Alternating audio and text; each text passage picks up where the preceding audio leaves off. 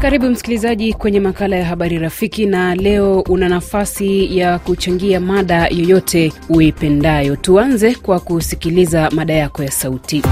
Ni Josefu Mwondozi anaongea pa Uvira, Sud-Kivu. Nitaka tu kuzungumzia mada yangu ya leo kuhusu vita ambayo inaendelea huko huko North Kivu, ambao wanapambana jeshi la serikali na warebeli wa M23. Mimi nitaka tu kuwaambia tu kama wanajeshi wetu waendelee kupambana na kukaza kabisa, kuraje mingi sana. Raia wote tuko nyuma yao, na tunatumai ya kuwa vifaa ambao wanatumia napitia Mungu yote vitasaidia. E, mimi ninaitwa Iragi Marcose tokea Goma. Kwa kweli nimefurahi sana kwa miradi ambayo presidenti wetu Felix Tshisekedi ameendelea kuifanya kwa ajili ya nchi. Hakika ni mambo mazuri sana. Hiyo miradi ya kimaendeleo ya uchumi itaendelea kusaidia wakongomani kwa kuishi vizuri, kwa kuchangia pamoja kwa maendeleo ya nchi. Jambo RFI Kiswahili, ni Shetwage Mlavya kutoka Lubumbashi, Kongo. Binafsi ningependa kuzungumzia hii uh, arolma yenyewe iko napita katika Okatanga yetu. Kwa kweli ni ya kushangaza sana, kwa sababu bila franka hauwezi kapata carte d'electeur. Sasa hatujui ni tutapata carte d'electeur namna gani, sijui inakuwa mambo ya rushwa bila 20000 30000 hautapata carte d'electeur. Sijui kama viongozi wetu wanatuwazia nini sisi Wakongomani. Napiga simu nikiwa hapa Kashaki Mishavu Rubaya, kwa majina ni Moise na Bihazire Jacob. Rubaya ni mashariki ya Kongo, Kivu ya Kaskazini. Kwenye mada huru ya leo, mimi ningesema tu kidogo kuhusu mikataba ambayo iliyowekwa na wakuu viongozi wetu wa Kongo, kwa maana kila wakati Kigali huwa inadai kwamba Kinshasa haiheshimu mikataba ambayo walioiweka. Sasa hata kama ni siasa, mimi najiuliza kwa nini hiyo mikataba ambayo iliyowekwa eh, wakuu viongozi wa Kongo hawataki kuiletea suluhisho, na kama ilikuwa mikataba migumu ya kutimiza, kwa nini wangeitika kusahihi hiyo mikataba na wanaona kwamba ita, yani ni migumu, haiwezi ikawezekana? Sisi ndio tutakaoendelea kuwawa kama vile mainzi kabisa. Sasa na hatujue tutakuwa tunajitapia nchi gani? Kwa kweli wailetee suluhisho. Kutoka Uvira DRC ni Legra Barcelona na kile Desire. Mada yangu huru, napenda kuzungumzia hii arolema ambayo inaendeshwa katika nchi yetu ya demokrasia ya Kongo. Sisi ingekuwa heri wenzetu wa nchi za kigeni wasipate karte, sisi wakongomani tu ndio tupate karte. Jambo RFI Kiswahili, inaitwa kwa jina la Faraja Amani kutoka Kindela nikiwa mjini Bujumbura, Burundi. Mada yangu ya leo Ijumaa nilikuwa nataka nikusie tu juu hali ya njaa ambayo inasababisha katika ibara ya Afrika. Ya, ni hatari kabisa, ni hatari kabisa juu hapa nchini Bujumbura bei ya chakula imepanda zaidi, maharage hususan maharage, mchele, hiyo vitu imepanda zaidi, na mboga pia zinakosekana, vitu vinapanda bei. Tungeomba serikali kabisa ingepunguza bei ya ushuru ili tuone kama vitu vitateremka bei na watu wapate kuna kuna kuwa na nafuu. Asante sana.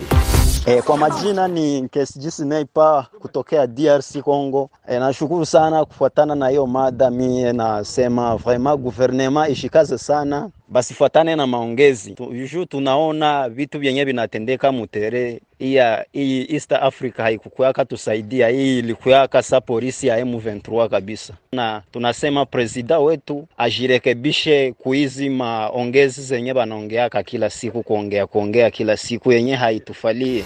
Kwenye ukurasa wa Facebook, Kais Msa Kais wa Dar es Salaam, Tanzania, balozi wa RFI Kiswahili, unasema leo napenda kuzungumzia nchi za Israel, Marekani na Uingereza kuiunga mkono Ukraine katika vita yake inayoendelea na Urusi.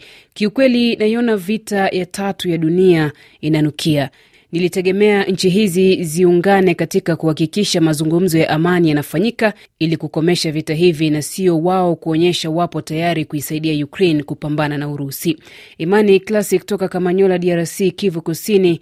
Mada yangu ya leo ni kuhusu mkutano wa AU huko Addis Ababa. Ningeomba viongozi wanaohudhuria mkutano huo akiwemo rais wa DRC Felix Tshisekedi wajadili swala la usalama mashariki mwa DRC ambapo utovu usalama unazidi kila kukicha. Kabanzi Ja toka DRC tarafani Moba Nunda, leo napenda kuzungumzia shughuli ya kuorodhesha wapiga kura kule mashariki mwa Kongo. Naomba serikali ifahamu kwamba kule ni sehemu inayoshuhudia ukosefu wa usalama na sasa serikali inatakiwa kuweka ulinzi zaidi ili raia wapate kadi ya uchaguzi kwa huru. David Sechenga toka Wagum tunadumu Heza, Tanga, Tanzania, unasema askari wa usalama barabarani, hawa madereva wasiozingatia sheria, wanaokwenda mwendo kasi na kusababisha ajali zinazogharimu maisha ya watu wengi, mnawawajibishaje ili kukomesha ajali hizo zinazotokea mara kwa mara nchini mwetu? Fuvu Mnayahe unasema mimi naona nchi zinazounga mkono Ukraine zipo sahihi, maana Urusi imewaonea.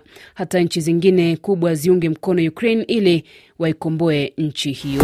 Nam msikilizaji, ni mada huru, tuzidi kupata maoni yako ya sauti. Doto Masilamba wa Gweko, Tabora, Tanzania. Nafikiri serikali yangu ilitilie mkazo swala hili la elimu, maana kwa sasa kuna vijana wengi wanatambaa mitaani, hawana kazi, watoto hawaendi mashuleni.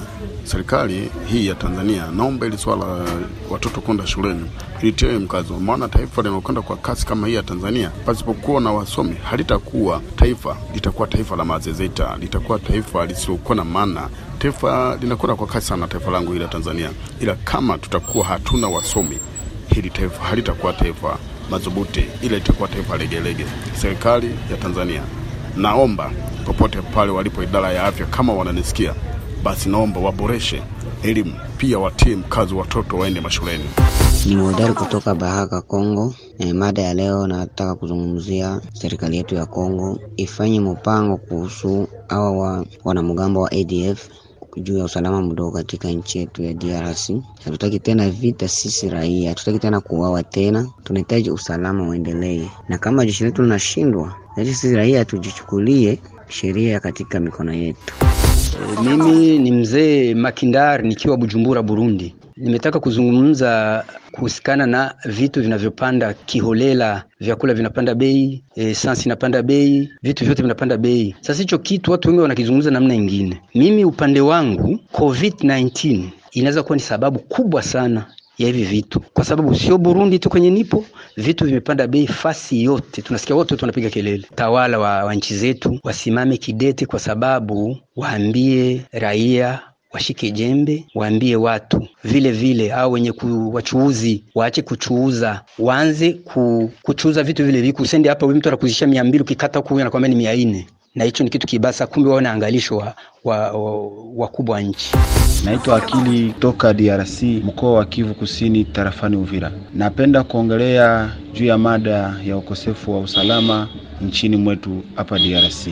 E, upande wangu mimi naomba serikali kutafuta suluhisho kwa swala hili, kwa sababu watu wengi kila siku wanakimbia makazi yao, wengine kuporwa barabarani, wengine kukimbia nje ya nchi. Hata na siku zilizopita hapa pembezoni mwa mji wa Sange kwenye bonde la Ruzizi, zaidi ya ng'ombe mia nne zimeibwa na watu ambao walikuwa wanashikilia silaha, walikuwa wenye silaha. Sasa Kongo kabisa, watu wamechoka. Tafadhali serikali ichukue majukumu yake ya kuleta usalama. Kwenye ukurasa wa Facebook narejea tena. Jafari Hussein kutoka Uvira, DRC, Kalundu. Sisi wananchi wa Kongo tunahangaika na kuteseka na kupanda kwa bei ya bidhaa ya vyakula, ili ila serikali yetu haijali watu ambao wanaishi maisha ya chini. Wao wanaishi tu kwa raha. Ingekuwa vyema wakiwashughulikia raia wa chini kwanza. Shukuru Mbole Darius toka DRC, Lubumbashi. Kila muda tunapoteza ndugu zetu katika vita isiyokuwa na maana yoyote, ila ningeomba ndugu zangu Wakongomani kuungana pamoja ili kushinda vita hivi vya M23 pamoja na Rwanda. Rosati toka DRC, Uvira. Leo mimi nazungumzia michezo. Unasema wewe ni shabiki wa Manchester City na unafurahia ushindi wenu dhidi ya Arsenal.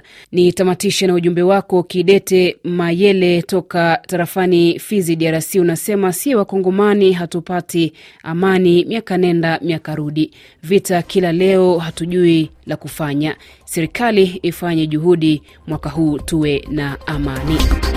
Ni kushukuru msikilizaji kwa kushiriki nami kwenye makala ya habari rafiki juma hili.